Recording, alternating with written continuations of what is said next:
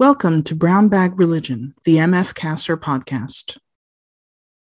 So now it's 11:30 and I'm uh, very happy to welcome Kristin Aavitsland, Eivor Andersen and Ragnhild uh, Zorgati. Oftestad. Now I, I chose the middle name uh, Eivor, but I should say Oftestad well, of course. It's a great pleasure to have you all here. Uh, and many of us uh, have heard about the Jerusalem project for several years, and we have been deeply impressed by the work that you've done. And even more impressed when we see the three volume that you have edited that is just fresh from the press.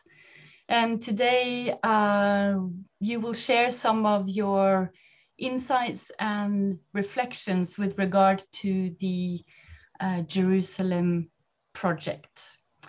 And uh, we're very happy to have all three of you here. Uh, we have 15 minutes where you share your insights and then it's open uh, for the uh, participants to raise their questions and comments in the Q&A.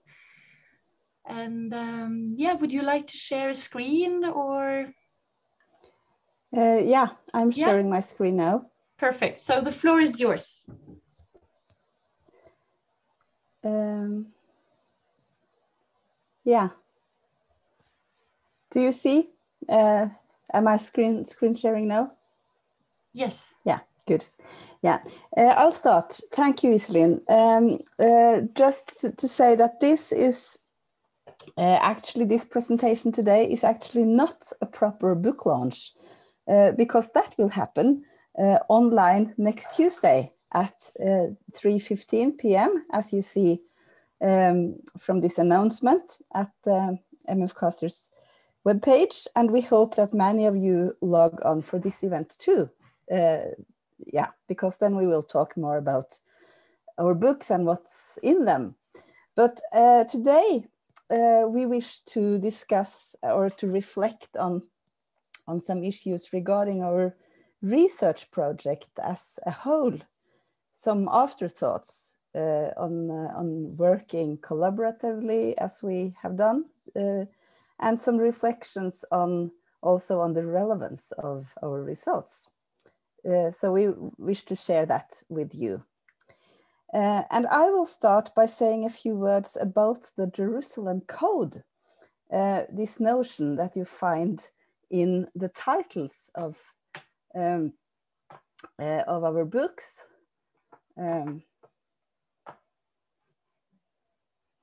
I'm sorry about this because I'm I'm uh, working with two screens and it doesn't work properly, and I should have.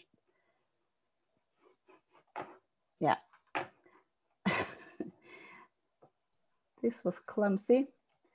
Um, so here's uh, here's our uh, our books, uh, uh and their title is uh, "Tracing the Jerusalem Code." So what is what is it about this Jerusalem Code? This notion.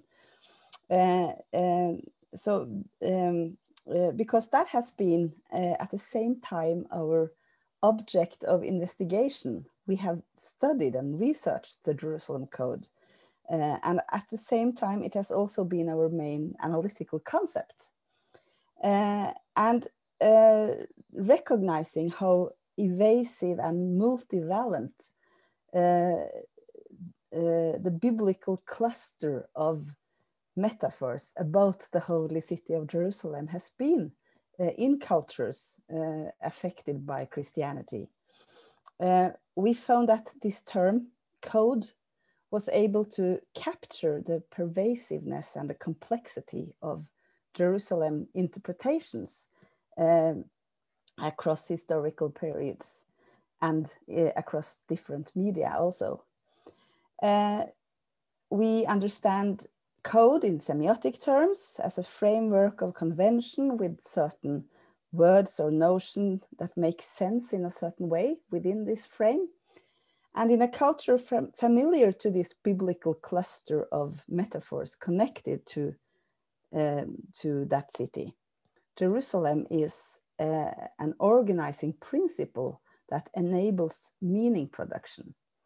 That is how we, we think of the Jerusalem Code and to investigate the application of uh, Jerusalem related metaphors in texts and images and architecture and rituals and uh, even more things and to explore how these applications interconnect and produce and generate meaning and affect people's lives.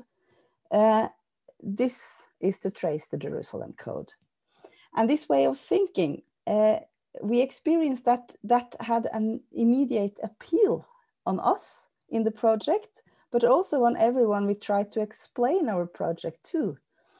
Uh, Bianca Kühnel, who is the grand old lady of Jerusalem reception studies in in uh, in the world, she she found that uh, that concept of a Jerusalem code very clever. She remarked at a, an international conference uh, at an early stage in which we uh, we, we presented our project.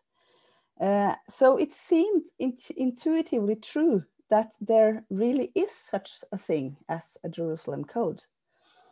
However, and that is rather interesting, I, I find, as we worked our ways into our material, it proved rather challenging to define our code concept uh, precisely and to make it uh, into an operative analytical tool. At a point, uh, we all, we members, core members of the project, uh, uh, sat down uh, to write down our own individual interpretations or definitions of the Jerusalem Code. Um, uh, and, and there were not in any way agreement about how to delimit this concept and to, to apply it. Uh, in the end, I think we managed quite well uh, to reach an agreement uh, and to make the code operative and working analytically. But it certainly required very hard work and what we may also call a kind of disciplinary generosity uh, from all of us to, to reach that kind of uh, operative agreement. Uh, so the task we had given ourselves transcended several academic demarcation lines, uh, his, like historical periods and conventional disciplines with diverse methods, and also types of sources because we were, have worked across um, across a, a wide, wide range of sources that are normally treated separately, texts and images and material sources. Uh, so I think that is the main reason why we struggled so with our main concept. And I think perhaps Ragnhild would like to say something more about that. Thank you, Kristin. And thank you, Iselin, for the introduction first.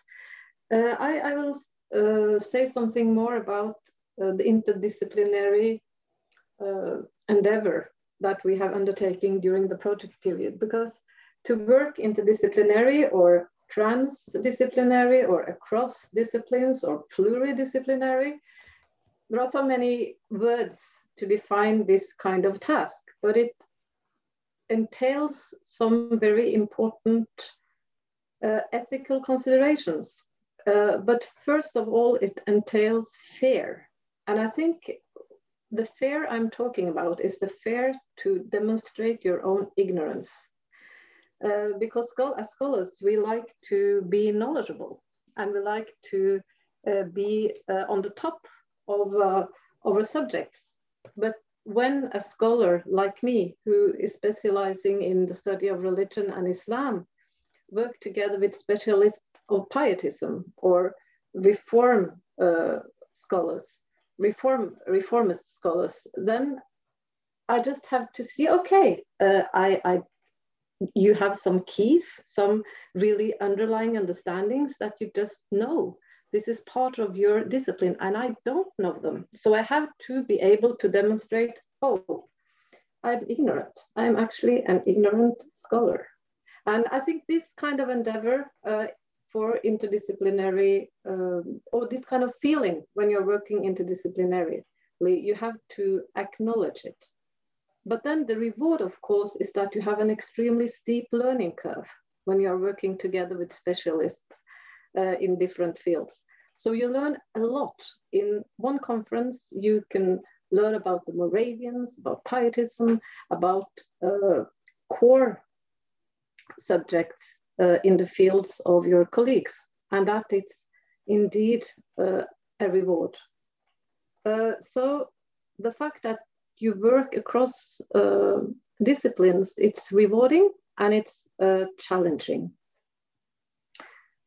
I think another thing that I wanted to say is that when we chose to work with the concept code, it enabled us to, uh, to invite a lot of different scholars into the project, uh, which means that we have learned uh, from people from different universities, different disciplines, uh, different countries, different parts of the world, who all have different connections to Jerusalem and also to their uh, material on which they have been working. And this made us understand a lot more about how we can look at Jerusalem reception in Scandinavia because we work with scholars coming from Jerusalem or coming from the Middle East or coming from, uh, from uh, America. And I think that kind of, uh, of um, work make you a little bit humble, but it also enlarges your own perspective. Perspective. So that was important uh, for me, at least. Uh, of course, one of the great challenges we actually met while working interdisciplinary is that you come from a certain discipline and you have some kind of political correctness, uh, which is attached to your discipline. Uh, so I'll take one, one example. Uh, it was when we discussed could we use the Orientalist Congress in Stockholm and Oslo in 1889 as a kind of entry into the third volume of the Tracing the Jerusalem Code project. Uh, what does Orientalism have to do with Jerusalem and Scandinavia? You see with Jerusalem receptions here. And for me, uh, coming from uh, comparative literature and uh, the study of religions slash cultural history, it was not, it was just not thinkable not to, to, to, to talk about Orientalism or post-colonial theory or um, yes, the, the whole Saidian complex. I just had to ha have it into a book, which is about the 19th century and about Jerusalem. Everything else would not be correct from my discipline. Uh, whereas for Eivor, for, for example, who's a church historian, it was not that significant. So we, we had really interesting discussions about these kind of, of problems. And in the end, it was the editor who decided. This is how interdisciplinary works also, also is done. Uh, so I think uh, what my, my experience from this endeavor is that it has been overwhelmingly, overwhelmingly positive. I think I've never learned so much in three, four years that I learned during our work with the, with the project. So I would, do you want to say more about the relevance? Yeah, perhaps, but I think the time is gone. But if I still have one or two minutes, I can try to say something um, because we have, of course, thoughts about what is the relevance of the project to the contemporary society. And I would like to point to at least one thing, which is that we live in a society today which is going through a rapid process of secularization and where what we have called the Jerusalem Code, or in other words, this intrinsic structure, the spine, so to speak, of the Christian culture, as well as all these references we have traced, which have been transmitted and internalized through generations. They are about to be forgotten. And those of us who works with students knows how rapid this process has gone and is going. It's almost none of our students who know today what the Good Samaritan is, for example. Uh, these are references which were fundamental to previous generations and to our culture. So when we have traced both these references as well as the story world um, they belong to, we have given a map to this culture, which today is fragmented and about to change into something else. So uh, when we trace the Jerusalem Code as central as a central structure of the Christian culture and point to the fragmentation of the structure, it uh, opens up new questions. What are the new deep structures of society today? And which stories and story world supplies our modern society? And how is the deep structure of the society transformed? And so um, the message is that, you need to know the past to understand the future. And in this sense, I think this is a very humanistic projects in trying to answer some of the great questions important for both individuals and society today. Where do we come from and where do we go? And I don't think I have any more time, but um, we uh, think, of course, that this project has a relevance of um, to show how Christianity has changed for a long time span and how it's still changing. And it has to do with uh, how it relates to its starting point, which was the Jewish religion and the worship of God in the Holy Land with the temple in Jerusalem as the center. So it says a lot how, about how different um, individuals and societies throughout history have related to Jerusalem as a concrete geographical uh, point or place and to this um, Jerusalem concept. And it gives a very important background to understand both uh, religion and politics also today, how, how it relates to Jerusalem and different attitudes to Jerusalem and the Holy Land. So I think it's very relevant both for religious and politics.